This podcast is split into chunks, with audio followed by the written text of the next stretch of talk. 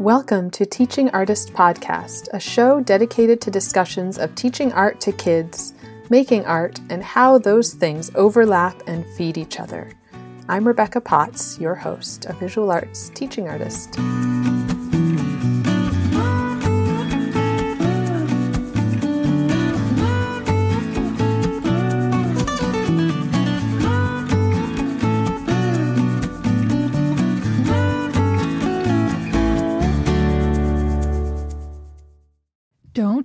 Our show, Catharsis, at exhibit.teachingartistpodcast.com.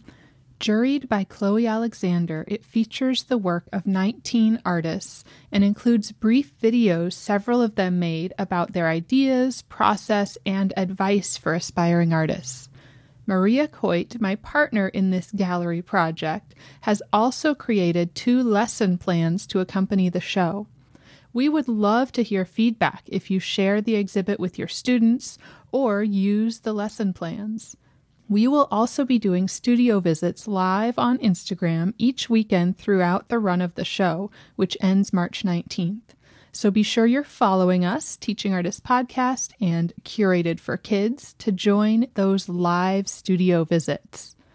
Okay, today's episode is a little bit long, so I'm going to get to it. Adding Voices began as a free virtual conference for art educators of color and allies, founded by Flavia Zuniga West. Soon after the first conference, one of the presenters, Sydney Snyder, came on board as a co organizer for future conferences and an editor and contributor to the Patreon resources. Their newsletter for patrons is almost a misnomer. It's more like a beautifully designed virtual magazine with clickable links, curated images, articles, and carefully developed lesson plans that include pre learning resources for art educators and contextual information about the artists they feature. It was such a pleasure talking with Flavia and Sydney and seeing their dynamic. I love how both of them resisted becoming teachers despite it sort of being in their bones. It was wonderful to hear more about their art practices as well as their paths to teaching and to creating adding voices. We got into questions of conceptual work versus craft and why they're often pitted against each other. Patriarchy. We talked about identity and the planting and harvesting of self. Flavia talked beautifully about her children and the process of parenting and teaching as being akin to sculpture, gently shaping these individuals. This episode is a bit long, but it is so worth it. Flavia Zuniga West is a full time middle school visual arts teacher at an independent school in Los Angeles, California. She has been teaching for nine years and is a speaker, advocate, and mama of two. She has worked with the American Alliance of Museums and has taught art in elementary, middle, and high school classrooms. She earned her MA in Museum Studies from New York University and her BFA in Drawing and Painting from the School of the Art Institute of Chicago. Flavia utilizes frameworks such as critical multiculturalism, critical race theory, and black feminist theory to develop pedagogical and curricular strategies for art education. She is the founder of the Adding Voices Conference, the first ever conference to focus solely on issues of culturally responsive pedagogy in the visual arts, and to create a community for art educators of color and allies. Flavia is a curriculum writer, presenter, artist, and advocate who co authors Adding Voices Patreon with Sydney Snyder, which offers a newsletter and curriculum focusing on anti racist, culturally responsive art pedagogy. Most recently, Flavia was a keynote speaker at Moore College of Art and Design discussing the practice and theory of culturally responsive teaching in the art classroom. Sydney Snyder is an artist and art educator living in Los Angeles, California. She oversees a TAB choice based studio at an inclusive model school where learners of all physical and intellectual abilities work side by side all day. This is Sydney's third year teaching in a TAB studio and 10th year teaching art in a school setting. Sydney also works as a co conspirator at Adding Voices, creating curriculum resources, editing newsletters, and organizing events. She brings her experience in inclusive model education and adaptive arts to the resources shared through Adding Voices. In her own studio practice, Sydney currently enjoys working with glitter, yarn, felt, and dye to create happy, soft, colorful, and sparkly works. Sydney often shares free curriculum resources for teachers, parents, and young artists on her website under Teaching Resources. Okay, let's hear from them. I am excited to be here talking with both of you. I'm here with Sydney Snyder and Flavia Zuniga West. And you both started, well, Flavia started, and then Sydney has joined an organization called Adding Voices that is just incredible. So I'm hoping we can fit in kind of talking about both of you individually as teachers and artists, and also adding voices. To get started, just a little bit of each of your background. And I usually ask how you became a teacher and how you became an artist and what roles both of those play and how they kind of interact. Flavia, do you want to jump in? Hi, I'm so excited we were finally able to do this. It makes me happy. Let's see, those are those are big questions. Yes. So how I became a teacher, technically speaking, I never planned to become a teacher. I'm a second generation teacher. So my my mother and father are both teachers. My aunt's a teacher.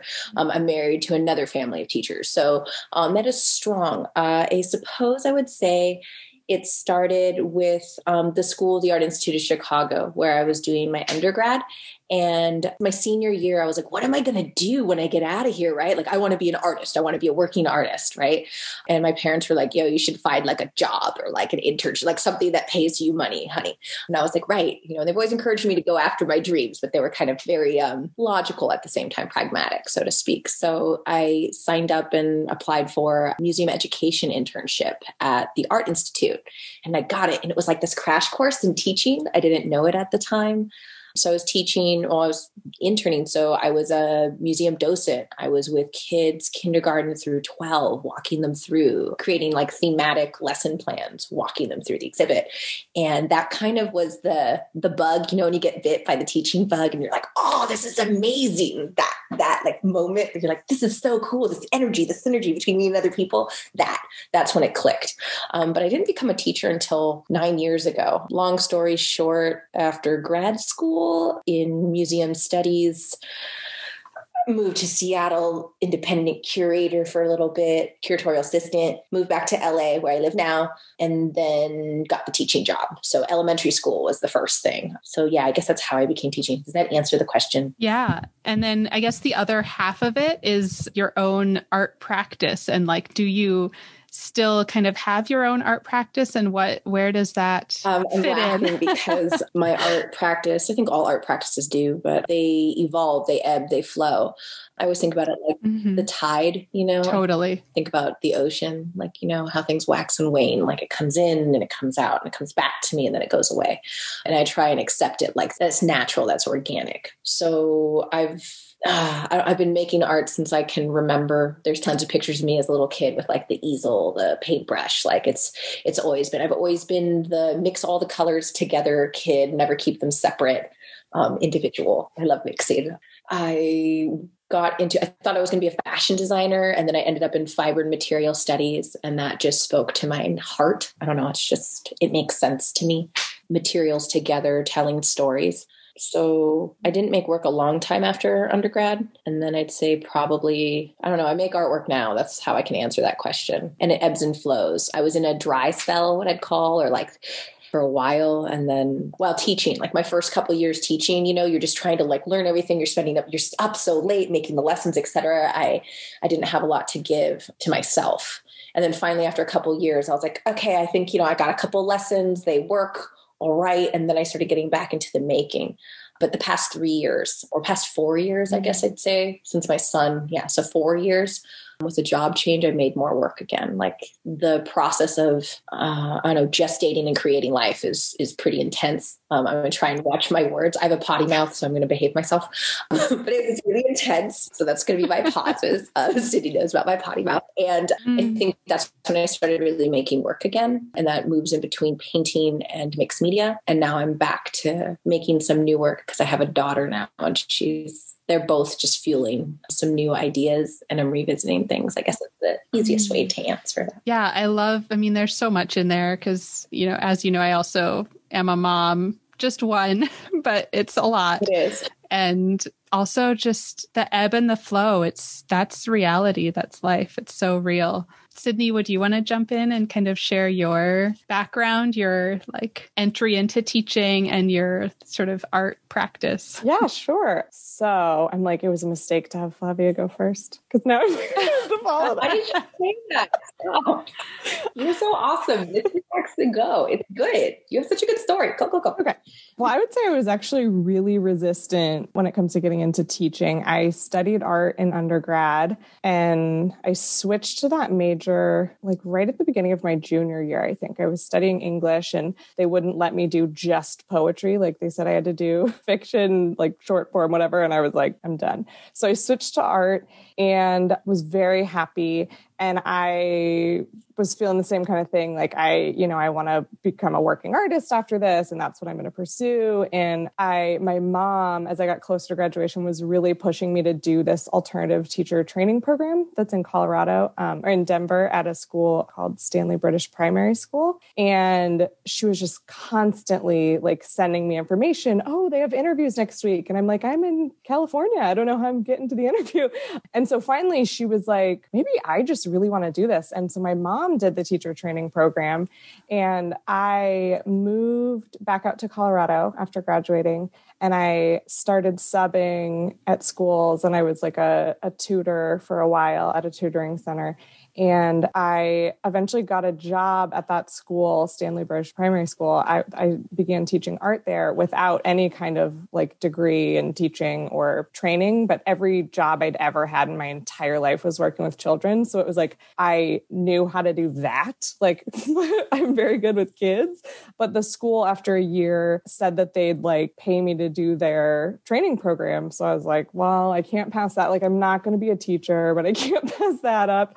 So I did that. That was really hard because most people they're placed in a school and so you're it's like a year long program and you're doing your training at the same time as you're like working in a classroom, like your student teaching. But I was also teaching art at the school, so I had to do like the multiple subject student teacher stuff, mm. but then mm. also teach art. So I went down to one day a week that I was teaching art, but it was like so much work and then I got really sick and we didn't know what was going on with me for a long time. And it ended up being like a really hard year because, on top of all the work, I was just really sick. So when that year ended, I was like, I'm done teaching. I will never teach again. I'm going to become a mm-hmm. server at a restaurant. Like, I want a job that I don't have to think about when I go home. And I also had felt like I just didn't fit in at the school where I was. There was like kind of a vibe that no one believed I was sick. And I had like a really serious GI infection called C. diff. And I ended up not being able to work for a while and needing some like serious medical procedures and stuff. So, anyway, I moved out to California and I started subbing at a friend's school. She'd been teaching there for like maybe eight years. And I started subbing and I was like, you know, I'm just doing this to make some money. I need to do something. I'm never going to teach again in my life. And I was teaching summer school there, and they came in and they were like, You have a background in art, right? Yeah. Can you start teaching art this year? And they had like just had one of their teachers leave, their art teachers leave. So I was offered a job, and I was like, I guess I can take it for like a year, but I'm never teaching again.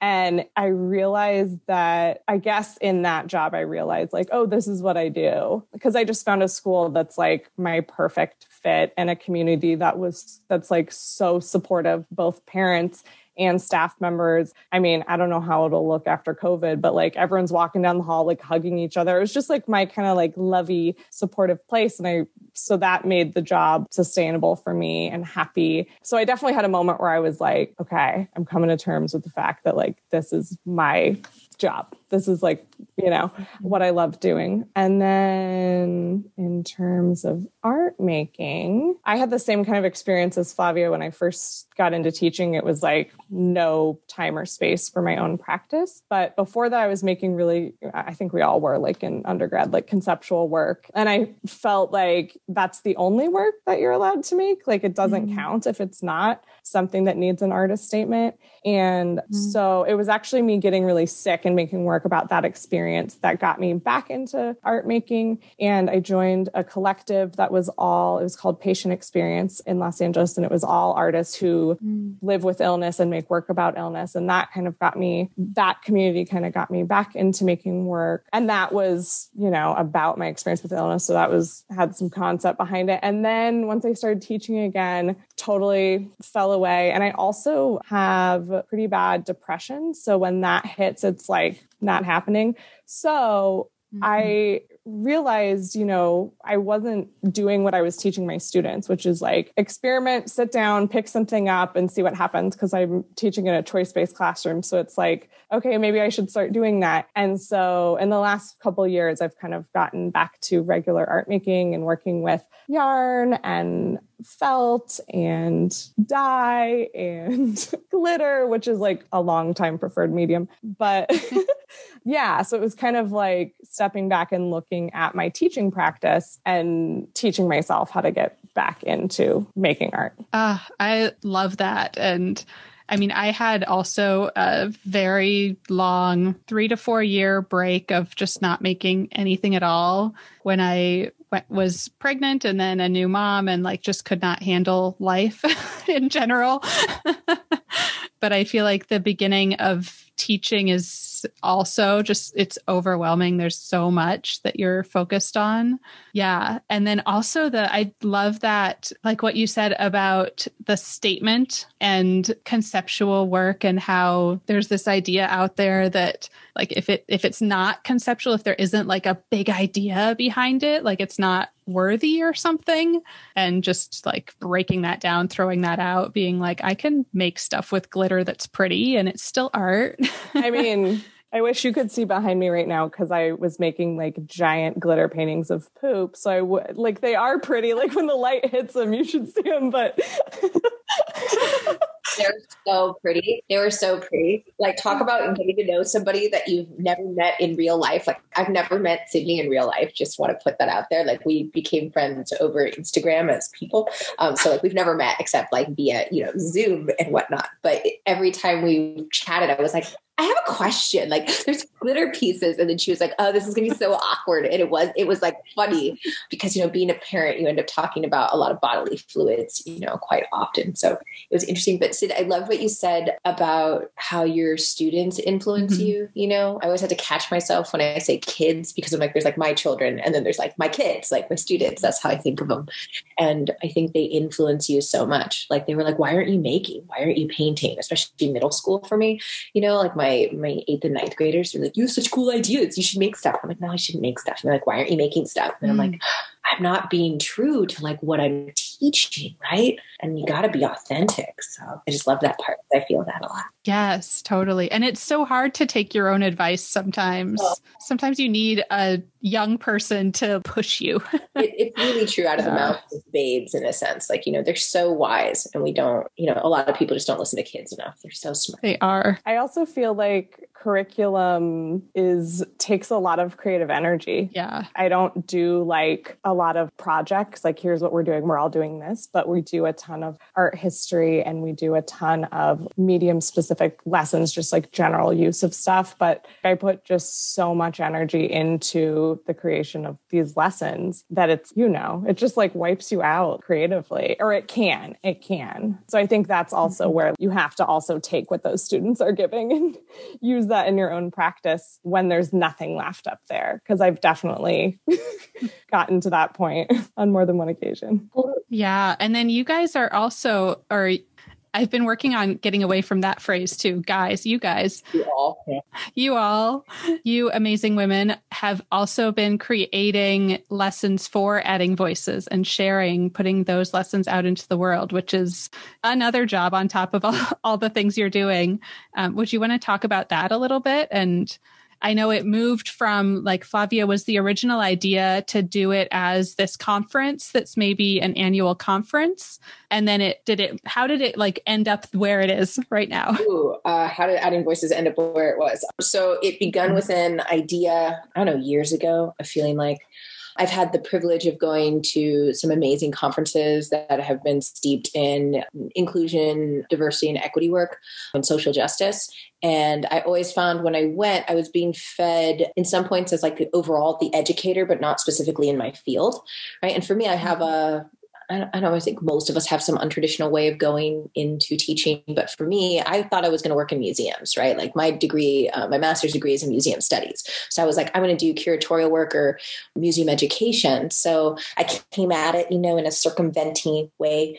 Mm. So it wasn't like a set textbook. And I felt that by the time I ended up teaching, learning kind of in like on the job learning, so to speak, and I was going to these conferences, first it was like culture responsive teaching that hit me and I got educated and that hit me. But I never had something that spoke to the specific field. Does that make sense? Like departmentally or like mm-hmm. the discipline of teaching art. And so I always thought I was like, wouldn't it be cool if there was something like that? And then my mother actually joked with me. She's like, "So you made your own professional development by pretty much like creating an entire conference?" And I was like, "I guess I did, mom." like, wow. So I guess that's how it started. And then I ran the conference. I think it was the fourth of June. So my daughter, it was my daughter's a month old birthday. So she was very little. Like I was it's a little bit crazy. yes, Cindy. Cindy, you and Cindy can talk perhaps about me later. Um, Cindy puts me crazy in a good way. Like that's yes. incredible. um, she's probably one of my biggest cheerleaders to talk about someone you've never met person. So that's how it it started. And then when George Floyd happened, like so, I already had shared the idea. I already had started creating it. And Sydney and I met because she was one of the first forty people before the escalation of police brutality came to, um, I think, public view and George Floyd's murder. Sydney was already like, oh my gosh, this is amazing. I've been waiting for a conference like this all my life. This is totally my jam. And this is all like via like Instagram, right? And I was like, oh, who's this? Who's this lady? Like, you know, so, like, hi, I'm Sydney. I really want to present. Da, da, da. And I was like, oh, that sounds great. She's like, can we run some ideas? Like, like, can we hop on a you know a call? Can we chat? I, you know, I'm all about inclusive teaching. And I was like, oh my gosh, yes, yeah, me too. Like, let's talk about inclusive teaching. And then that led us to learning we had totally different concepts of what and ideas of what we meant by inclusive teaching. Ah, and I'm curious there, like what would what would you say were your different ideas there? Want to, you want to go? Yeah.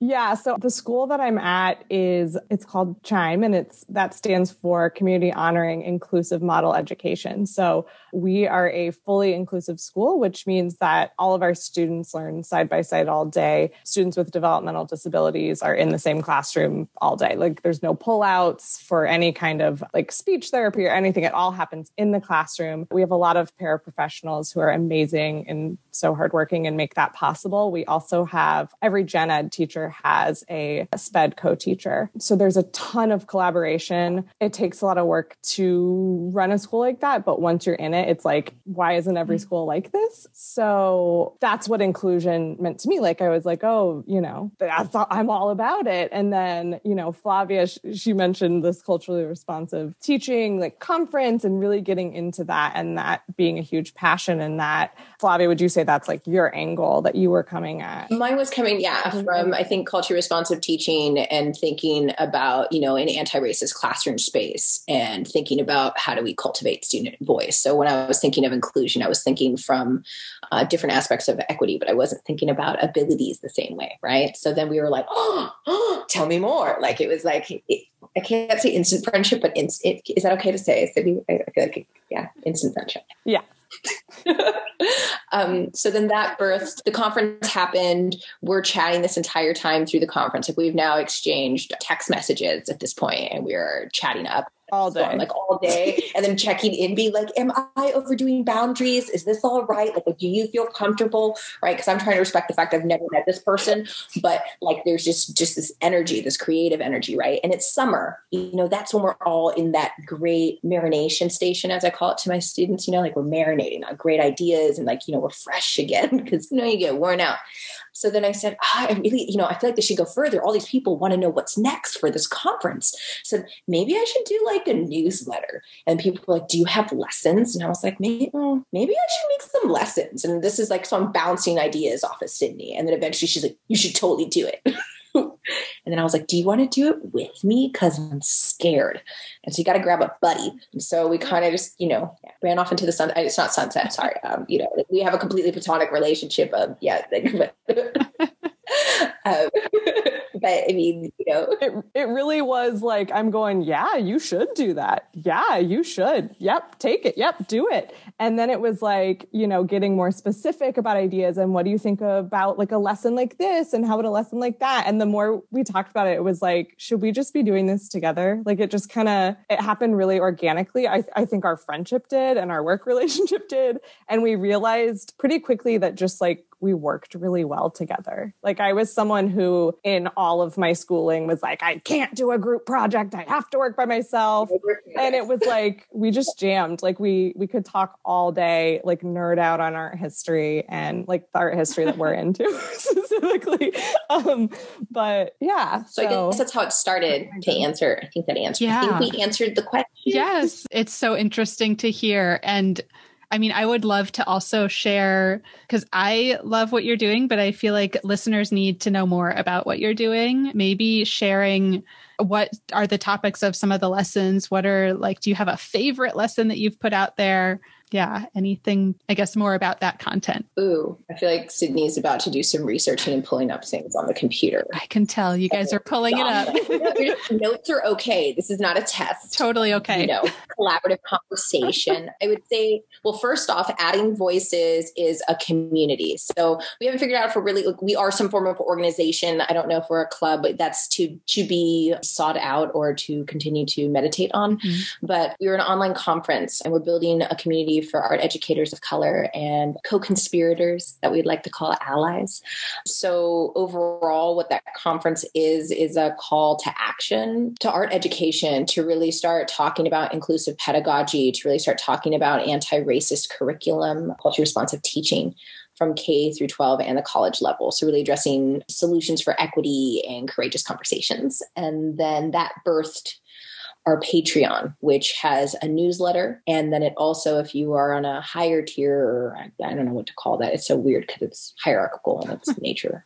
Anyway, I digress. Sorry. But, and then if you're on another tier, um, you get a, you can be receiving art lessons. So those art lessons, right now are more artist focused. Uh, so they're highlighting a specific artist because we felt so many people were asking us, like, what's a great black artist? You know, what about a black woman artist? What about a female? What about a trans artist? Like all these questions of who, right? Mm-hmm. And also trying not to fall into the tropes of tokenism, right? Like just because you pick a person of color, right, as your artist doesn't mean you're delving into questions or necessarily know how to use that artist to then what's the word I want to use? Like have conversations. You you always call them courageous conversations. Yeah, I, am like such a visual person. I'm like it's like this, like that it feeds or cycles into.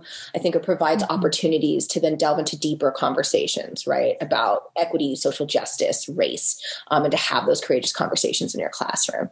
So that's what they are, and they vary between different artists. Sid, you want to keep adding to that because you have it pulled. Well, we both always really love doing the newsletter because Flavia and I were both really into like magazines when we were younger, and like I too, I also wanted to be a fashion designer, and just like so fun. So that the aesthetic side of it, I think, is really fun for us, but also just like finding, just like doing little tidbits. So we like we we get deep into a lesson, you know, in the lesson plan but we also like to give like a lot of resources like a ton of resources in the newsletters and we both really enjoy finding those and sharing those and that was really the big thing is that both of us were doing this in our own classrooms and just kind of in a vacuum in our own school and it was like just putting so much work into creating these lessons. And it was like, I would love to share these. I want to see your lessons. I want to see. So that's really where like the community part comes in. And we're really hoping in the new year to find ways to add voices, whether that's helping out with the conference or we're trying to feature teaching artists like in our newsletter. And yeah, yeah. I don't know. No, I love that. Yeah, totally. And then it, it adds like, so every lesson that comes through. So right now we are artist based. We have talks about moving more so to like thematic based or inquiry based lessons, just as a means to be more thematic and to help, in a sense, bring on contemporary pedagogy, right? When we're really thinking about how to build curriculum. But we thought it was a great place to start, like familiarity. That's when Sydney and I first started talking. Like, you know, a lot of teachers, when they first start, I know for me, it was like Deep Space Sparkle and other places. And that was the first place I went. I was like, oh, you know, you mm-hmm. type in art lessons and these things come up. And then you, and then you look at them, right? And you kind of see in that format. And we were like, well, what would ours look like, right? Like dreaming that dream. And it's changed a little bit since we've, from the first one to where we're at now, right? That's the cool thing about evolution and growth. But I think we always have a picture of the artist. We always have like a brief little overview. And then we break it up to suggested materials, always talking about the fact that the teacher has to do internal work, right? Before they're working externally with their students, that there's always individual work we must do before we can teach, right? Like you got to know your content before they do and feel mm-hmm. Comfortable asking those questions to yourself as the adult. And materials, you mean like resources for teachers, yeah. like articles and like we're like we include yeah not like art materials. Yes, yeah. So then that's like we have vocabulary that should be used. Then we do the core standards. We of course have studio habits of mind. That's Sydney's jam. And then you know I don't know. We just we ebb and flow. But there's always um, some pictures of the artist. And then the biggest thing is the materials. So the materials are everything from.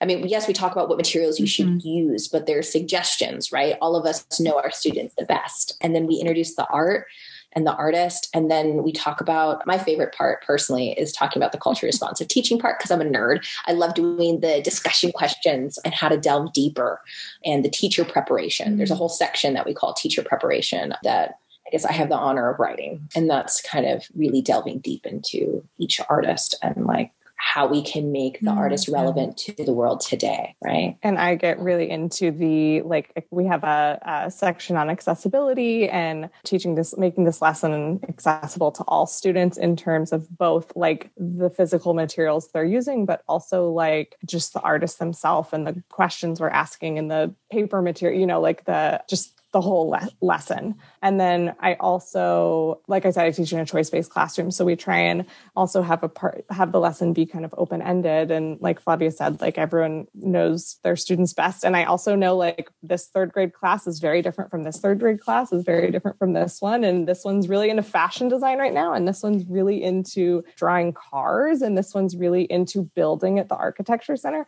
So you know you need room and flexibility in these lessons to be able to reach all your students. So, yeah, I love that. It sounds so useful, so helpful for teachers I feel like just my teaching situation is so not the norm. And I'm curious what your, I guess you're both teaching, you've been teaching virtually, right? So maybe if you could talk a little bit about your like personal teaching situations, but then also do your lessons, it sounds like they're flexible enough that they would kind of like teachers would be able to adjust for whatever situation they're in with the pandemic right now. Well, with the pandemic, we we decided to add that mm-hmm. aspect to the lesson. So there's always a digital component that we've added inside the lessons at that level. Yeah. So that there's some options for teachers because we know like across the states, right? Like everyone's in a different teaching situation depending on where they are. Mm-hmm. For me, I'm 100% online. So I have only been on campus to be alone in my own room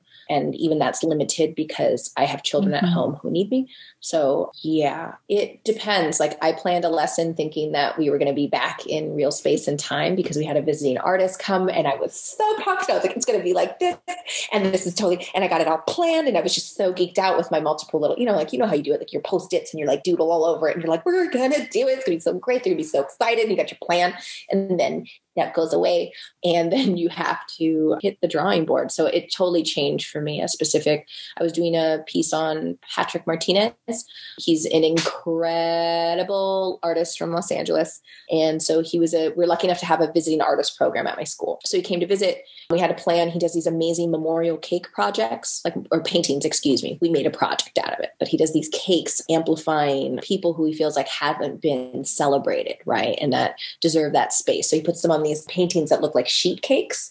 And then he also has this amazing neon work. So I was going to do neon with my students, and that went out the window because I didn't have time for that. Like neon wire, but that was just mm. like, we can't do that. But it was going to be so mm. rad, Sid. anyway, sorry, I digress. I'm moving past. You know, you have to keep pushing past those moments. we're learning to accept what we cannot control. Yeah. And that's one like you also kind of have that in the back of your head that you can do at some point in the future. Exactly. like another year, it'll be fine. Yeah. You know, but I guess so for me, it totally changed. Materials completely changed. Like I packed everything for my students, sent them. So for me, it's important to put in context that so I teach seventh, eighth, and ninth grade at an independent school, and I teach seventh grade, which is a foundations course. So they learn every form of materials. Does that make sense? All disciplines. Mm-hmm. And then I'm also very discipline based, as in I'm a drawing and painting teacher for eighth and ninth grade. Mm-hmm. So mm. it's a very specific focus of what I teach, which is very different. But it's also fun mm-hmm. because I love drawing and painting. It's a big passion of mine. So I kind of get a little bit of both. But that changed from a painting project to a mixed media project, but it turned out great. So I'm really pleased with the results. And I think that's the beauty of this process is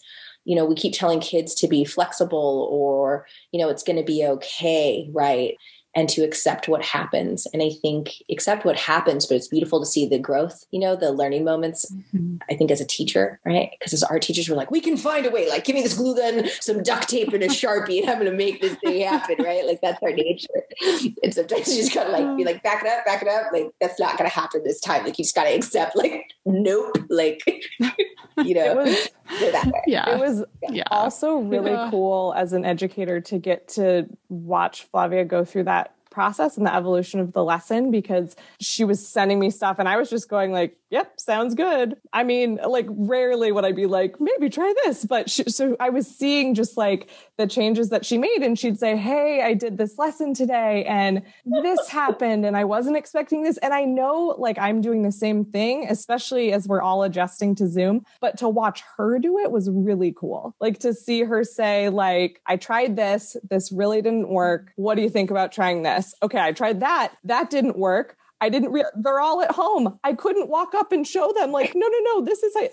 So just seeing that behind the scenes problem solving and like the evolution of the lesson was really cool. And that's what I think is really big right now is, and, yeah. and I think that's, this is a really great opportunity to make mistakes. Like that's a big thing in my classroom is talking about making mistakes and that being a huge part of learning and that learning's not happening if you're not making mistakes. And so I've become pretty comfortable with that and talking about that with my students. But that is like, I guess, a positive side of this experience is that we're able to kind of look at our own practice and really get into like, how is this working? Because I'm also entirely online. So it's given us at my school an opportunity to try some different things that we haven't felt like we had time for in person because we, since we do choice based, we struggled with like what to send home with students. So we ended up doing a supply list and it was kind of like, if you don't have any of these things, you can't get them, let us know. We'll get it sent to you.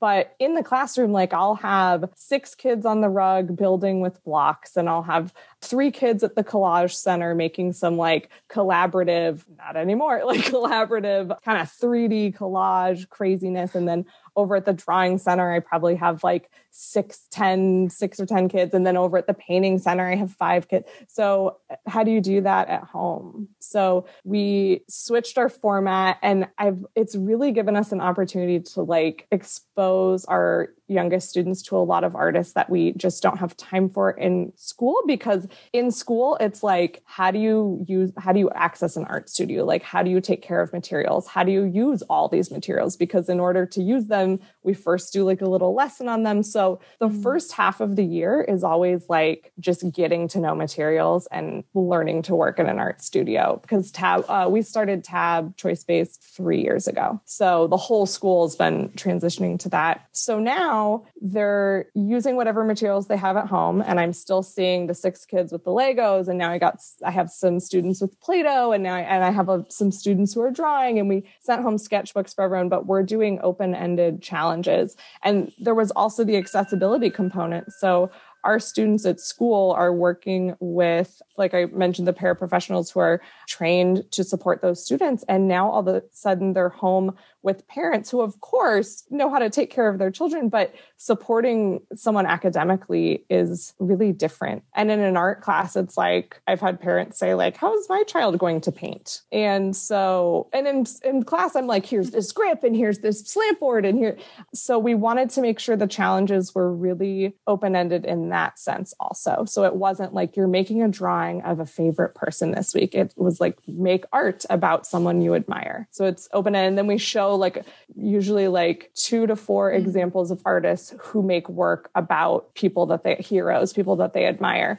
And we've had so much fun putting those challenges together and the students have had so much fun and it's it's a choice like they can do the challenge or not do the challenge. So we've kind of kept the TAB spirit alive, but it's also I think in in school you have to kind of get used to someone not telling you what to do like just sitting down and making your own work and during a pandemic as an adult as a, it's like yeah i i don't know. It's hard to get motivated. So the challenges have also been helpful for that. We're doing different stuff in middle school but that's kind of how we've been doing lower school. Yeah that sounds like a really good way to approach TAB. I had tried like i had been sort of shifting to TAB before the pandemic and I could not handle continuing some version of TAB with basically being told my kids have my kids i say the same thing. My kids have no materials do you know super basics and we didn't have art kits out until right just now. So all fall it was like you know recycling and a pencil and with pre-recorded videos. So not even like seeing them in real time at all and not even seeing like getting no feedback just totally like strange way of teaching where you know it's it's impossible to adjust on the fly. I know that came up like you were talking about seeing flavia adjust on the fly in this like zoom land but also i mean that's something that we naturally do in the classroom all the time and not being able to do that and not knowing like i'm sure parts of what i say are like not making sense or just not working but i don't know which parts. So that's been a huge challenge for me as well. I feel like it's just helpful to hear what other art teachers are dealing with right now and how you've been handling all the challenges that have been thrown at you. So thank you for sharing all of that Every day's a new day. I think we've kept each other um, afloat. Or I'm going to speak from just the eye perspective. I need to practice and say to that. But like for me, hearing Sydney tell me like she's having a rough time has really helped because when you're in your own bubble, right? Like your own experience is just you know, like I only know my lived experience, and like right now it's really hard. My husband's also a teacher, so we're both Zoom teaching, but he's a college professor. So we're passing a baby back and forth between us while we teach and then hoping she's napping. Oh. So that's just like a component in my brain. And I've sent Sydney pictures and she's like, How are you doing? And it's like I have the baby strapped to me and I'm like teaching or like trying to input stuff. Oh. But you know what I appreciated what Sid said was that it's like the questions you ask students. I always come back to this. Um, it's part of culture responsive teaching of thinking about how we ask a question is so important for our students or how we pose something or the directive, right? And I always think about that's that's really affected me, I think, with this pandemic and teaching is the difference of just saying like make art about blank versus I need you to do a drawing, right? Especially for my seventh graders, my foundation courses, I'm like create something meaningful, thinking about, right? And I like have these long pauses and I'm a mixture. I'm like, I am synchronous and asynchronous. So I understand what you mean when I'm like, here's the tutorial. Like this is how you gesso something, apply something to another surface, right? Mm-hmm. And then they come back and I'm like, uh, okay, it's like surprise. There's a surprise element and then it really makes me think about just forms of communication and those who are neurally divergent it's just mm-hmm. i feel like i'm growing so much it's painful, right? Growth is painful. It is not, you know, like metamorphosis. I do not think is this, you know, mm. that's what I'm going through, but it's it is hard when you can't just play to your strengths, right? Like personally, like I'm quite good at drawing. I, it's like it's a good, you know, like I feel very confident saying that, and so I'm like, oh, I can help you draw a face. Like I could go right next to you, show you how to draw the nose, and then compare, contrast, watch you do it. The littlest thing of like how you're holding the pencil or turn the paper, move it sideways, hold it like this, and to not have like not getting through the screen makes it really frustrating. And so I'm sitting there on the fly, and my head is like the problem solving is what's exhausting beyond breaking through the fourth wall that is like a screen. I find mm-hmm. that's what is most tiring probably by the end of the day is even though if I have the mm-hmm. lesson and then I have to change it in real time, it's the amount of problem solving and also appearing like calm, but being like, okay, guys, this isn't working. See, I did it again. Everybody, this isn't working. Hmm. Okay, let's let's just take that. Does anyone have any ideas? Write me in the chat. Like it starts being collaborative. And I keep coming back to that. Like we are in community together. They are equally artists as much as I am. And I need mm. to pause and allow them to lead me as well, right? It's like that give and take. Oh, that's so powerful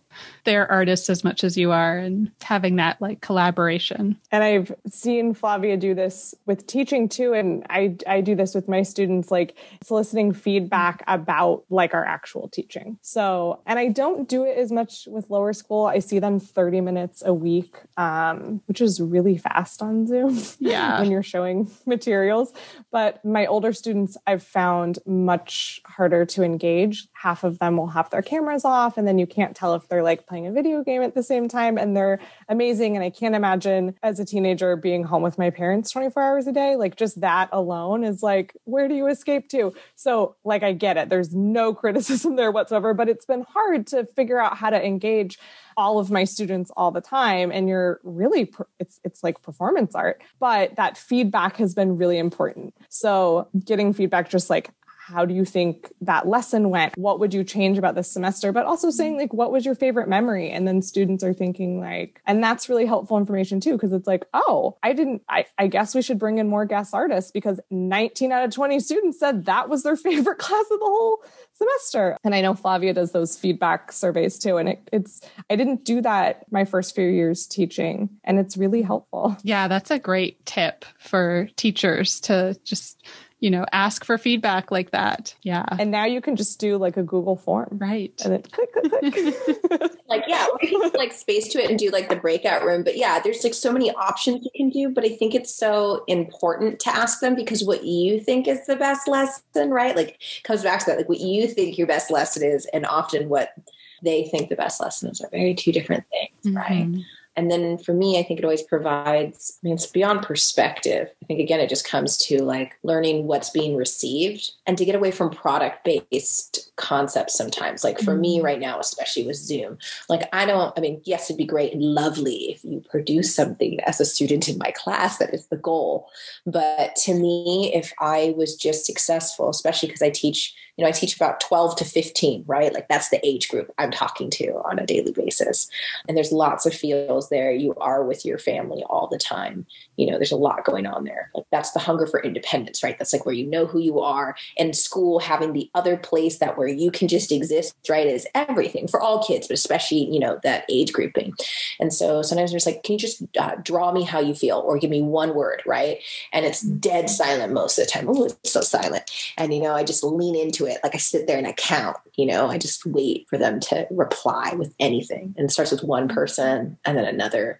And then like I'm crying by the end because they're just like, I'm not okay, you know, mm-hmm. or they're like, I'm fine. And then someone else is like, I'm totally stressed out you know, and then slowly they're starting to build community, right? But I'm so curious what these artists are going to be like when you think about our students, these artists, the way in which we're asking them to think about materials and be resourceful. Like, mm. oh, I'm so excited, right? Like, think about the art they're going to make or how they're going to think about materiality in this whole other format, the problem solving, the critical thinking skills. Sorry, it just makes me excited. Mm. Oh, I love that. Yeah, having to, I mean, it's totally pushed me as a teacher to be like, okay, what I have like a plethora of art materials in front of me right now, but okay, if I like erase my little like studio at home and just go to my kitchen. Like, what? And don't use food items because they might need to eat them. But like, what else do I have? Hmm, what can I do with these basic household things? Yeah, that's been a huge challenge. And I love that framing of it too. Like, think about the possibilities, how exciting this is for the future. Ah, thank you. And I feel like we're kind of coming back to that concept thing because we're also like like i said there's a huge materials focus in my class for the first half of the year and now it's like entirely conceptual. And the other art teacher and i at my school and i like don't have setups at home really where we can like demonstrate drawing something so it's really like art history and sharing art and that's a big thing that we've started doing that i i think we're going to have to incorporate pretty heavily when we get back yes. on campus is sharing art because we've seen at this point like i tr- kind of track who shares and they're all all sharing now and just seeing like that you can really see who they are and where they're at right now. And it's really different sometimes one week to the next, like what they're making work about. And that's like with kindergartners. Like you're seeing that conceptual work from the littlest ones because they're, we all need an outlet to process what's going on in the world. Like I never had anything happen like this when I was a kid. So that's a cool, that is a cool side of it, I think. I think it's really different. Yeah, I see that from, I have my daughters in kindergarten doing like online kindergarten and she's she's like arted out at this point because I was making her help me with demos and stuff. So at this point she's like I don't my teacher said that art project's optional. I don't want to do it. she's just like no more art mom. I'm done. but I see it coming out in other ways for her. That's important. And yeah. But I would love to hear more about your sort of artwork and what's happening with that now for both of you. Mm. Sid, you want to go? Like our own or stu- student work or our own work? Yeah, your own work. Because I feel like we've talked a lot about teaching. And I know you're both, like, you talked about kind of that like ebb and flow and how challenging it is in terms of time. But then that's, I mean, I feel like that's also another interesting thing to hear about and like helpful thing to hear from other teachers who are wanting to make art. You know, are you still during all of this and how are you fitting it in and what does that look like? Is it doing some of the same things you see it doing for students where it's like helping you kind of like process things and get them get them out? Yeah, it's like 20 questions in one. I think for me, and I have I I told Flavia this earlier, like I and I and I said that at the beginning of this, like I I feel like uncomfortable talking about my work when it's not conceptual, and I don't have that statement because um, for me it's become really like a I know all art making or most a lot of art making is like a tactile thing, but like I've been doing a lot of sewing. I make lots of pom poms and tassels and do a lot of stuff with yarn and just like that repetitive cutting and like stabbing something with a needle. I did try punch needle this year. and I've just felt like because I can't get out and interact with people and walk around, and that's so much of our job, that like I need to do something with my body mm-hmm. at some point during the day. And I've, you know, I'm trying to do some yoga. That's the extent of my physical activity right now. But I just have this feeling in my body that I need to do something. And so doing, I'm doing a lot more like craft kind of work. And the way I kind of got back into art making at the beginning of the pandemic was I was experimenting with like I had been making a lot of little sewn felt things and I made this thing I really liked that was like kind of this moon shape and it had like I was able to incorporate some of the drawer of pom-poms that I have that I've made and tassels and beads and stuff and I liked it and so I kind of just took that as a template literally like I had a template that that I used, but then I also was like, I can do this. So I'm going to make color choices and texture choices, and I can think creatively, but without going beyond what I feel like I'm capable of doing right now. So it was just kind of like I call it easy art, and that's it's like easy listening. Like that's what's worked for me. And that's been accessible to me during this pandemic. yeah. And I mean, I feel like taking the pressure off in that way is great. Like, there's, I don't feel like there should be any apologies for it or you know and using craft materials is that's that's back like that's totally like so many people are doing that in the art world and just elevating those materials but not to say that it has to be something that's meant for galleries like i feel like what you're doing is beautiful and valuable and valid Thank you. that's it Yeah. Yeah, I agree. It's interesting because you make me think about I think there's always this boundary or this invisible barrier between craft and technique, right? What we consider those things. And I feel like that's completely rooted within the patriarchy, right? And the way in which we are considered to view materials, right? And materiality, right? Like when you read books like Subversive Stitch or you know thinking through craft there's a whole bunch of them where like the theory and talking about conceptual like the need to make or to use soft materials right is so coded right? Such coded language of like what we choose to consider high art versus low art right?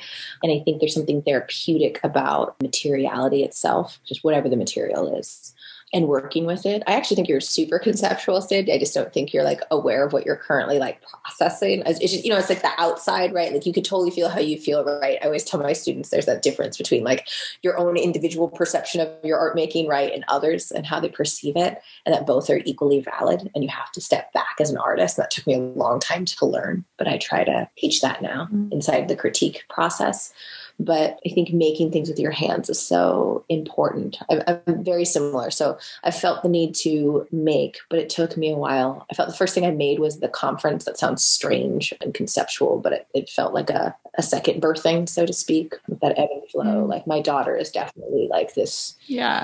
masterpiece that I marvel at. Same with my son now at four. It's a masterpiece that has a lot of opinions that I don't like or you know, a lot of I don't want to go to bed and another story, right? But at the end of the day, there are works of art that are living and breathing that I can't control. And I think once I learned that in parenting, it was really beautiful to because you're stepping back and watching uh, evolution like this tiny human evolve right or people become who they are right just like our students mm. and what you can do is just slowly shape from side to side and it feels like sculpture a little bit or mm. dance and I'm a dancer. I haven't danced in a really long time. That's probably where, like, if we talk about, I always think about like births and deaths in life and thinking, you'll get used to it. It's okay, Rebecca. I'm just kind of like this with my ebbs and my flows. Um, I love it. I love it. so for me, like, the death is, is dance right now, right? Like, dance is, is not you know, it's in the winter right now. Like, you know, I miss it a lot, but I'm just not in a place where I can do that. I feel out of my body that way. Mm-hmm. I'm very much still like a modern contemporary dancer. So for me, like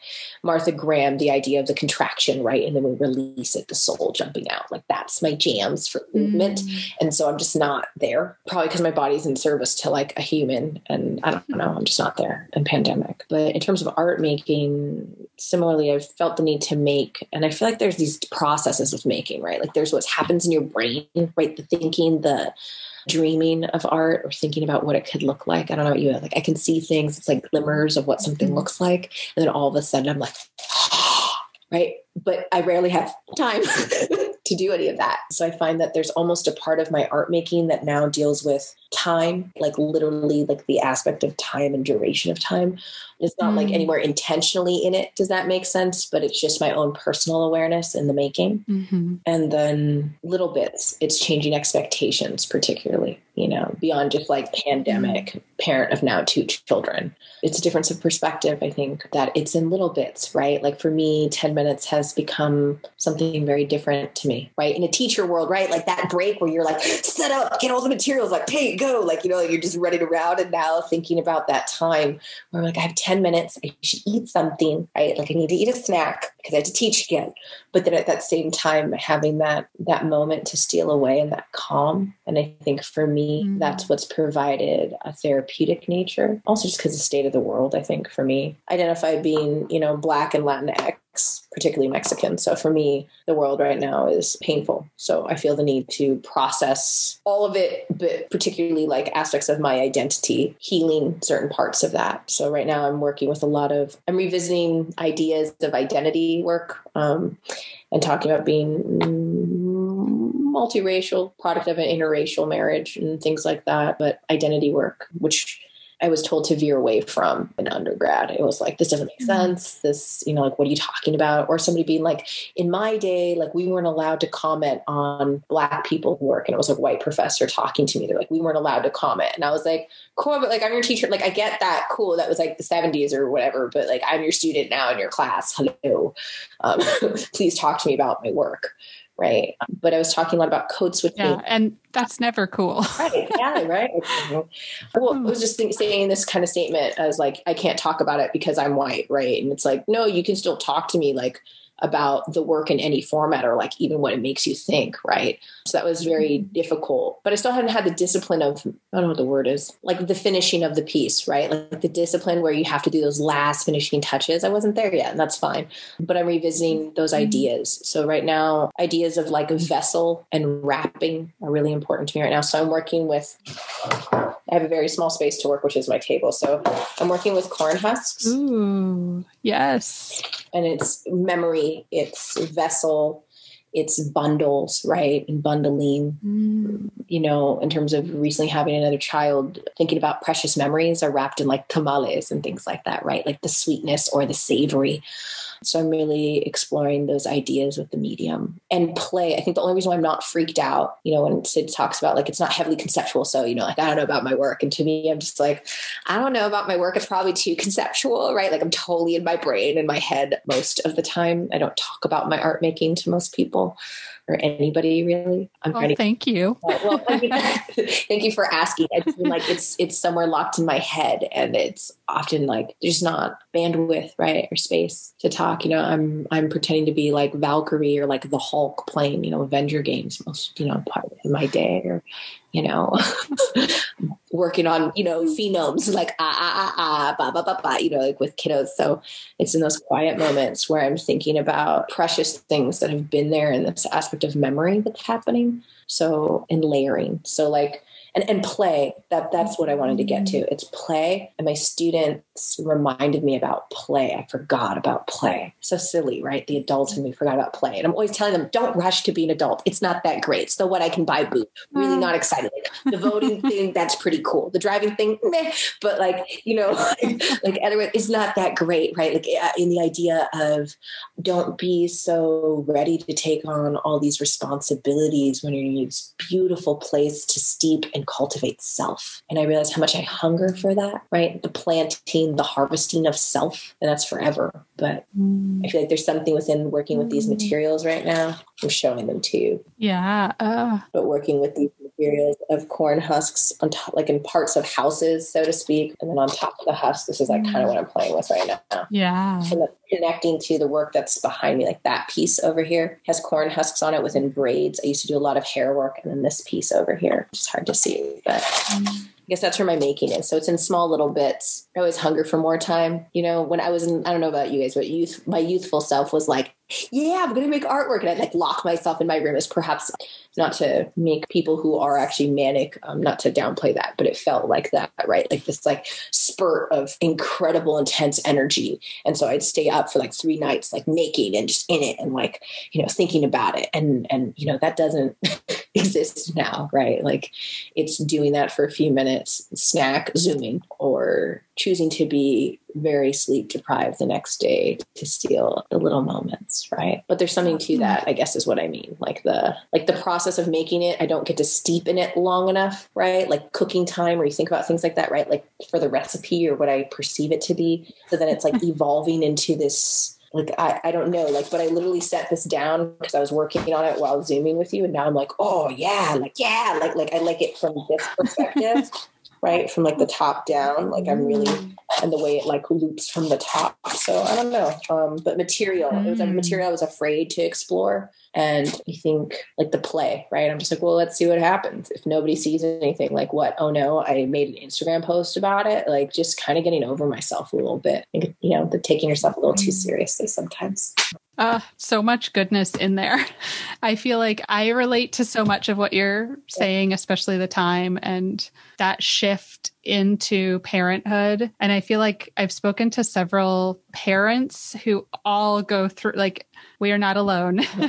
they all go through this, like, okay, I have to completely change what I was doing. I have to, like, how do I fit, you know, what used to be like a entire day on Saturday, just like making my art in my studio, doing my thing, thinking about it like whenever I'm not teaching. And now I have these little people that I love the way you put it too, that like your body is in service.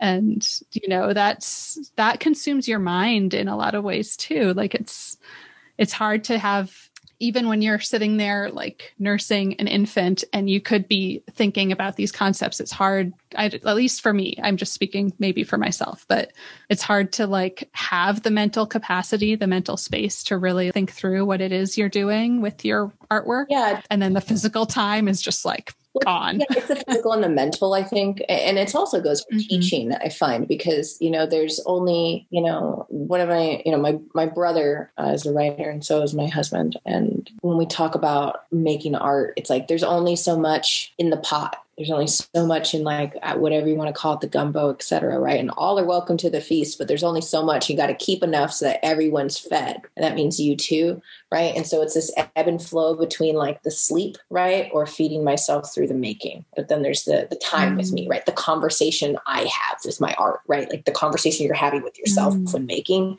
like that's just as important just as much as like my students deserve me fully present. And if I'm too tired, I can't fully be there. I don't know. Mm. You know, and sometimes, you know, they get bummed when I'm not making stuff, which is a weird, I don't know, Sydney, if you ever experienced this. We're like, what did you make? Like, what are you drawing? And you're like, well, I made this thing for like the demo. And they're like, wait, wait, like, what? Like, like that is invalid, right? Like for them, they're like, that's not you really. I had a period where I felt like my work was not like kid friendly. And it wasn't like, I mean, wow. I didn't feel like I could share my work with my students. So I was like, yeah, yeah, I'm making stuff. And like parents would ask too. And like every once in a while I'd be like, they can, they can do my work. And I'd like give them my website.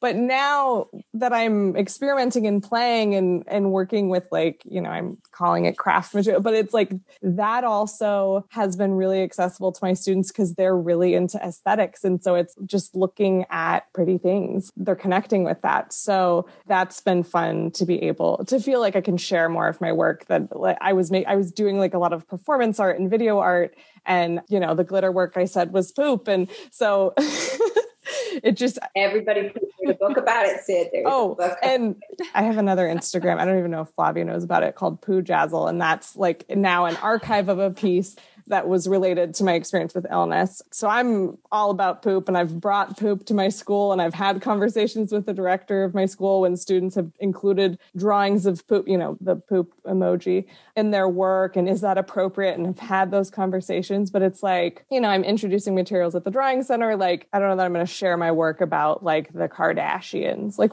my my sound art about reality TV right, right, right. Well, no, I think that's interesting too. I found it affected my work so much. Like I hadn't drawn and painted in so long, and then like I got this new job where I was so excited, like ah, drawn and painted, like yes. And so I went down this like I have a whole bunch of portraits because I need to teach portraiture. So right, like so I delved into I have like a whole set of portraits, and my students like these are so great. I'm like between you and me, like I would never show them. Like I love them. Like you know, like or like I've shown them like they're on my my Instagram, but you know what I mean. Like they're not something that I would seek to be like exhibited.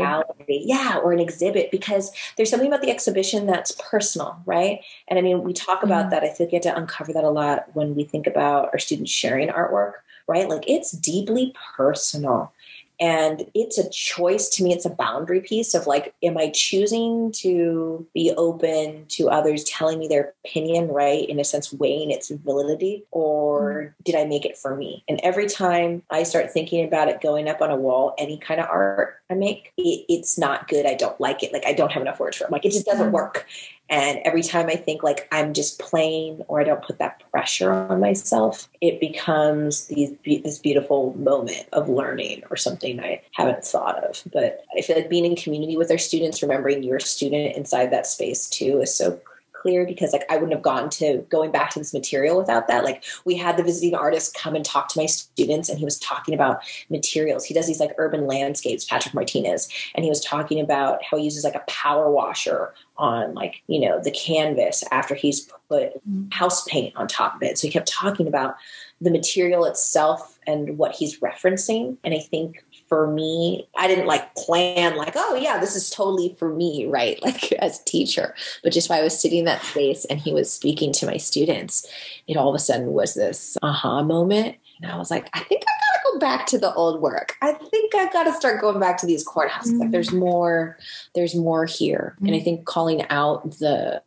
you know, decentering whiteness, right? And really talking about white supremacy is being aware of when acts are done upon you, right? Like I think there's an aspect of telling me the identity work wasn't like worth pursuing and I was talking to one of my good friends about it, and they were like, "You totally should make work about what you're thinking about. Like the old work that you showed me, Flavia is like, whoa, mm-hmm. like do that. Like I can't, I'm so sorry you stopped, right? So there's a healing in that too, if that makes sense. Mm-hmm. But yeah, it's yeah. it's interesting. And it sounds, I mean, to me, it sounds like that professor was uncomfortable and like wanted to make himself comfortable at your expense. Right. As a teacher, now, which is just okay, dude, let's start square one. No. Like, yeah, exactly. You know, and it would have been even great if it was just even talking to me about the materials, right? Like just base level, like the materials or the technique. Like you could have picked anything mm-hmm. to to talk to me about. Mm-hmm. I also think when our students and when people are making work about identity though like you listen. So there's also yeah. Mm-hmm. when my students share work about themselves i'm not critiquing them.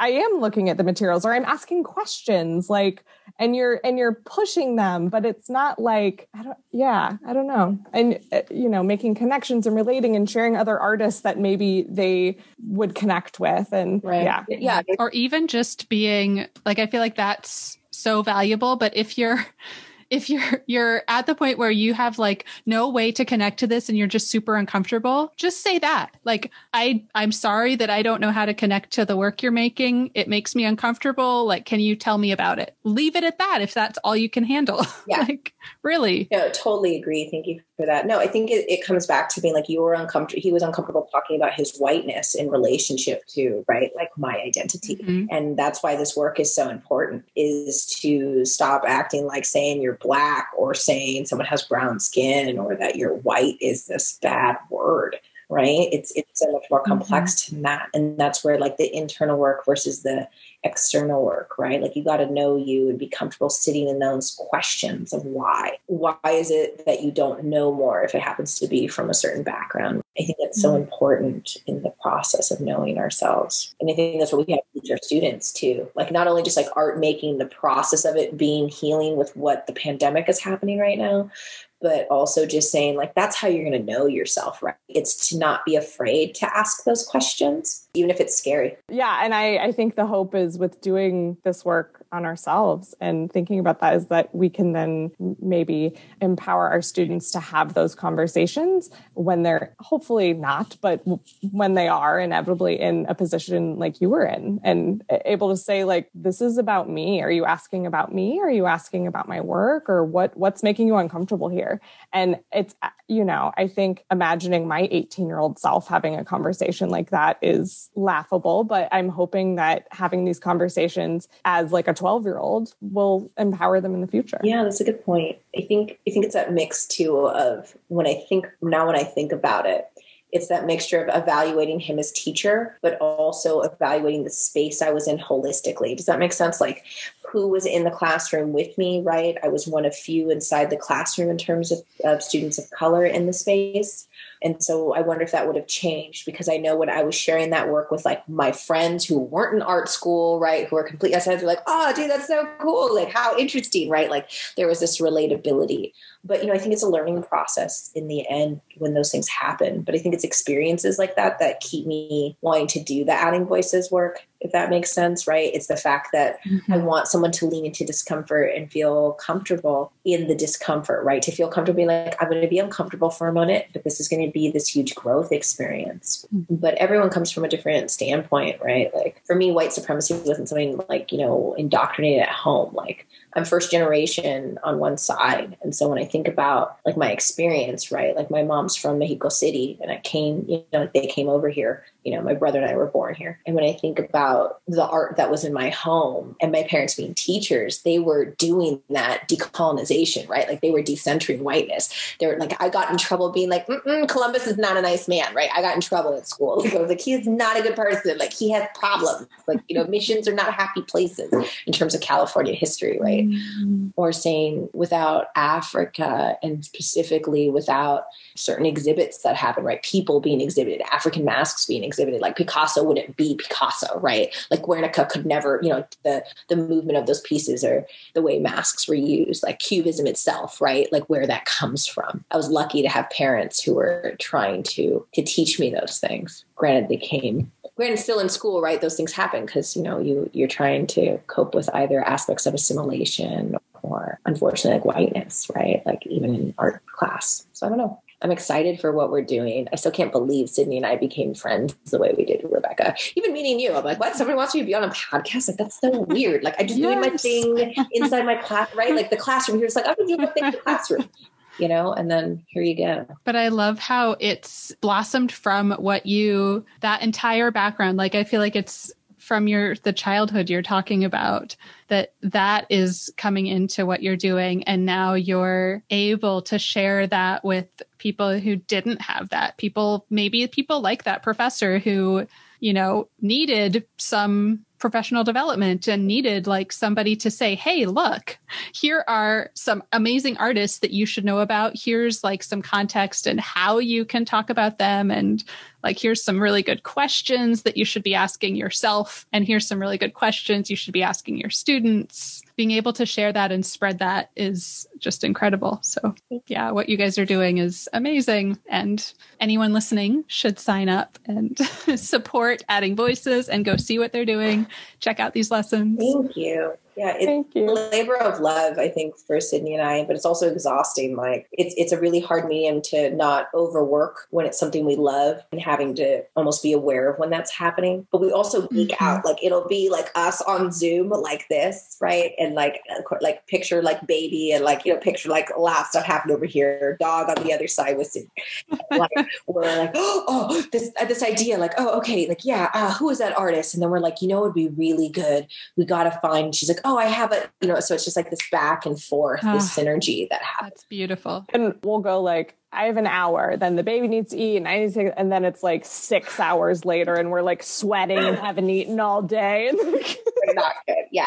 So, so we, we, we ah. changed like how often, like, you know, when you were asking about the conference and like how often it's going to be, it's just this realization of like, the goal is sustainability, right? Mm-hmm. Like I think I said that with the first conference. It's like, you know, the work that we're doing needs to be sustainable. It's hard and it's about consistency. Mm-hmm. And, you know, teacher burnout is real, especially with Zoom, especially within the conditions that we're all in, in this pandemic, like all of it. So you think when you put that in context, you're like, how can we, like I said, the pot, like how can we make sure to like feed and nourish teachers who want to grow? How do we make sure the evolution continues, but that it's sustainable? Because I don't want my student, I don't want to lose my students, right? Like I don't want to be at a place where I can't be who I need to be for them just as much as like for my family, right? And the same thing for Sydney. So we were like, okay, all right. So we had like that first inaugural, like, whoa, amazingness that happened. I can't still believe that. It was like 40 people. And then I blinked and George Floyd, you know, was murdered. And then all of a sudden I was up to like over 400 people attending the conference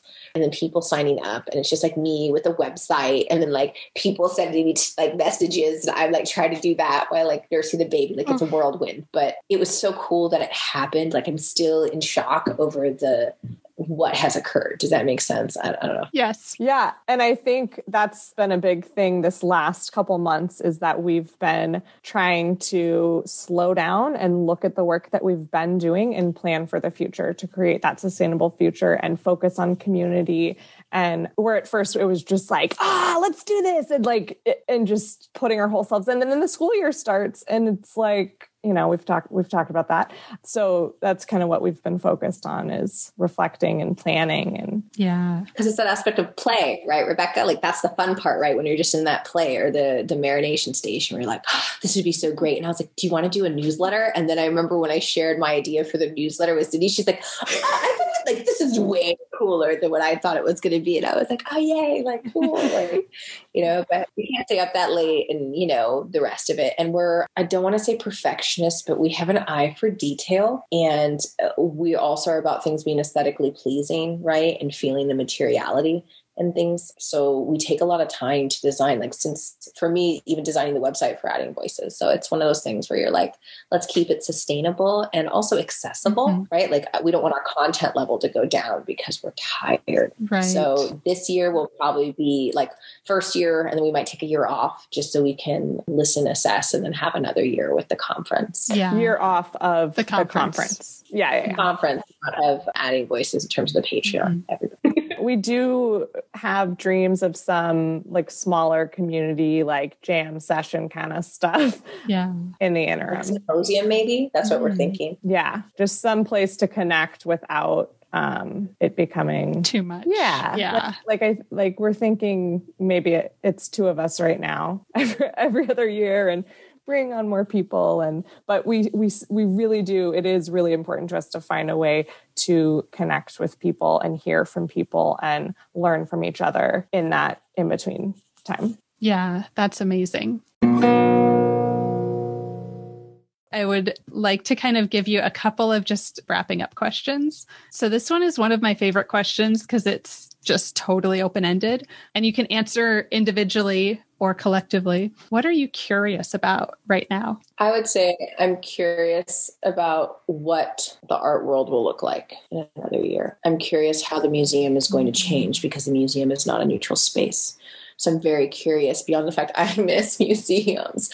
And then just what teaching is going to look like now in a way, right? When I think about all the mm. ways of like, you know, especially as art teachers, but teachers in general, how many materials we touch in our students you know, and yeah, flu season. And yes, we used to clean, I cleaned everything, but I just, you know, I'm curious what, I guess in those two ways, I'm curious like what museums will take you to. You kind of sparked this curiosity, I guess, Flavia. And not that it hasn't been something I've thought about, but just the way you put it was beautiful, like everything you say. But just thinking about our artists at school and the work that they're going to make, but even like in the next year, like even when we are back together, what that work looks like and what collaboration looks like. And I, yeah, I guess I'm just curious to see not just the teaching side and how, and like the logistics, but like the work that they're making. And thank you, Flavia, for that, for answering my question, the question for me.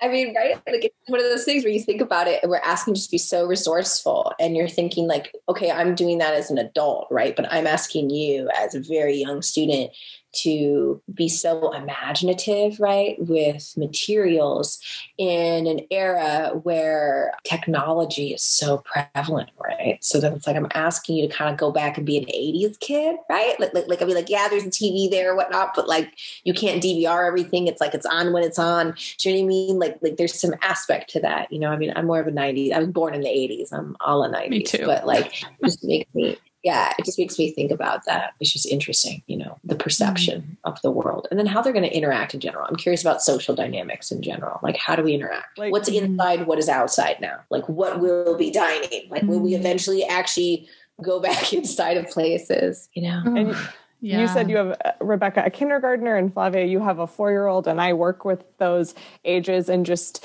thinking about students experiencing school for the first time on Zoom. And they're like, that's their school now. Like they get up and they get ready. And I mean, I'm saying this all from a teacher perspective, but they know where the mute button is and they, it's just like this is school for them. So I, I'm interested to see what that will look like when we're back on campus and and if there are some I guess positive changes that will come from that because I can think of a lot of things that are going to be really hard but I'm really curious about the positives that are going to come out of that because we've we've found really creative ways to connect. I've found a lot of games to play with students and like sometimes we're doing these virtual hugs and I can feel them because we're like very yeah into hugs and kindergartners are too so I'm curious when I'll actually meet up with Sydney in person. That's another one. I'm curious when I'll actually see her without a mask. Like, right? Like I'm gonna see her be like, "Hi, you." Like, you know. uh, yeah, yeah. But okay, they're good questions. You have good questions. Uh, those were all good questions. Now I'm curious about all of that too.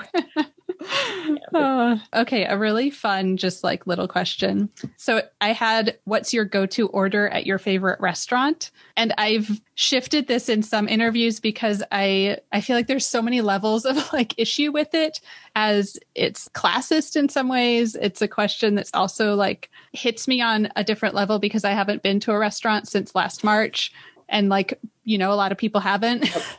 Or even done takeout. Like we've been so careful that we're just like we're cooking. Okay i applaud that I applaud that. That's incredible. Yeah, we are like I, I have to have a break because I'm gonna go bananas. i mean my husband cooks more than i do Mine too. so maybe it's better to ask like what's your favorite food Yeah, food's hard for me because I have celiac disease, so that's pretty limiting. And then I'm so there's another yeah, and I'm so restaurants are really hard. like what you like though, right, Sid? Like what's Yeah, your yeah, favorite food? No, but Okay. that but I get the restaurant complication that like you, Ah. you think like oh easy fun end of interview question, but then it's like but what about this? And- Yeah, I, I- feel like that's great though that you're you're asking that you know like that you're analyzing the questions, right? Because I feel like that's where our learning and unlearning we keep coming, right? We're taught that all these things are like non-taboo, so to speak, right? Or are harmless or you know are open-ended, and then we keep Mhm. like learning that Totally. you know, like, and learning on them. That's cool. Okay, Sid, what's your favorite thing to eat? I don't know this yet, so I'm curious. Teach me something new. So my GI, I had a phone appointment. Uh, my gastroenterologist the other day said, "Are you still eating spicy Cheetos?" And my answer was, uh, "Yes, for breakfast this morning." and by the way, like I also have GERD, and I'm trying to stop eating spicy foods. So spicy Cheetos, you know, For breakfast. too. you know, you you get up and then all of a sudden you're on Zoom with no 25 four year olds, and it's like I'm turning off my camera and eating a Cheeto Mm. in between. Well, that was like a snack. Are we calling? Okay, No first of all, rules. are we now calling hot Cheetos a food as I moved into food group? Okay, because I'm just messing with you. Okay, I'm just messing. No, well, it's really funny. My favorite food is probably breakfast. Like I can eat breakfast any time of the day. I'm particularly a fan of chocolate chip pancakes if we're going with my absolute favorite. Yeah. Otherwise snacking, I don't I don't know. That's that's harder. I can help you with that. No, I mean, like, I like lots of snacks. Like, I love it. It's my favorite, Cindy. I love it. Fred. Thank you, Fred. Mm. But no, I love snacks. I'm just trying to think of what Oreos. Okay, Oreos. I'm like, I can just, mm. I can put away like a row too quickly, probably. Or Girl Scout cookies. Those are thin mints. Okay, I digress. Yeah. So anyway, look at you. So he's like, la la la la. I can't- La, la, la, Well, I can't talk about Girl Scout cookies because those are one of those things that like I can't Oh, ooh. so Oreos. Can you eat eat those? Oreos. I can Okay. eat gluten free Oreos. Okay, gluten free Oreos. I, I yeah, okay, Oreos. I really enjoy your podcast. Thank you for Yeah. creating them. oh thank Yeah. you we need you. that We do. It- as it- like, teachers to creating- hear. We're like talking over each other. Yeah. So Sydney and I do this a lot. It's actually not talking over each other. It's sort of like finishing each other's sentences. But like we need that as teachers because go, Sydney. I think, especially in a pandemic, you can feel really alone in your experience. And so that's why, also, why Flavia and I are texting about lessons all day. It's like, is this just me? And it's not for any of you. It's not. Yeah. so it's, yeah, it's nice to hear because you're going to connect with something everyone says. Because teaching, I feel like, you know, is teaching. yeah yeah thank you Thank you. Thank you so much for having us. This was really fun. Like talk about a lovely Yeah. evening that I did not, you know, like I mean, I knew I had an interview and I was nervous, but we had an interview, but yeah, this was great. Yeah. Yeah. Well, I'm also always nervous still. I'm like still really nervous whenever I, whenever I do You this. did great. Yeah, Thank you. that's a great questions. Is there anyone that you would want to thank or give like a shout out to? I feel like if Flavia wasn't on here, I'd be like, shout out to Flavia, you know, because Yeah. she's like my co-conspirator in life. Like, but also I have the other art teacher, Emily, who works at the school that I'm at, or at Miss Morton, the students call her. She and I have been able to collaborate more than we ever have before, and have both felt so grateful for that because it can just feel so overwhelming. So having friends who are art teachers and having coworkers that you can share this experience with, I think has been really important to my other art teacher friends, Maddie and Deb, and just, you know, that community. Lots of love. That community Community is so important. I totally agree. In general, I think I'm really grateful for my chair. He's incredible. Uh, so that's Joe Medina. Thank you for teaching me and always pushing me to share my ideas and to do the things that I'm scared of. And then definitely to Jennifer Gabriel. She's the person who helped me run that conference. Like she was the one who was just, I said, How do I run a conference? Like, how do you even do that? And she was the person who just said, Oh, like I used to run conferences. This is what you do. And without that, I wouldn't have been able to do that by myself. Like it was literally just me and like my friend choosing to talk to me. Uh, Jahan Giles for her wisdom and consistent support yeah, and the family. I think I can't do that without them. And my kids always reminding me that there's beauty in the world because I think I really need that during. The darkness of, of what exists. So like I think my family is like really key in that. I don't think I'd do what I you know, like I don't think I'd have the same fire sometimes, some days. You know what I mean? Without them. Yeah. Yeah. Absolutely. And I wouldn't eat a lot of days without my husband. So there's also Yeah, real talk husbands. Gratitude yeah. there. Yeah, yeah, gratitude there. Gratitude to the to, to the to the to them. Yes. That's true too. I wouldn't be able to talk to you right now without a baby like bouncing and me multitasking right oh. now if he oh. wasn't doing that. Which I just think dads should do their part and be parents just to like clarify that in context. but I'm appreciative of the fact that that's that there is respect and no like, you know, just like care, you know. It's important. Yeah. yeah. And last thing, where can listeners connect with you online? Ooh, okay, so you could go to Adding Voices on Patreon that's overall to see like what we do and to subscribe. Then there's the adding voices Instagram. And Sydney and I both kind of take care of that, but we also have our own Instagram. So I have mine. I don't know if I should say all that out loud. My brain's tired. But yeah. You can if you want to. I'll link to everything too. So at Flavia is DW underscore HW, I think is it. I'm tired. so you see my face. My face was like squinty while I do that. Yeah. And then Sydney has hers. Uh, yeah, my Instagram is Sydney Teaching Art. And then my website is justsydneysnyder.com. Awesome. Oh, and then I have Blaxican Mama where my artwork is. Which, yeah, and yeah. I will link to everybody. There's an Adding Voices website, but like the up to date stuff that's coming out regularly is Patreon and Instagram are probably the best. Exactly. Cool. Awesome. Thank, Thank you, you, so much. This was you. fantastic. Thanks for taking so much time. Thank you for having us. We do virtual hug. Yeah.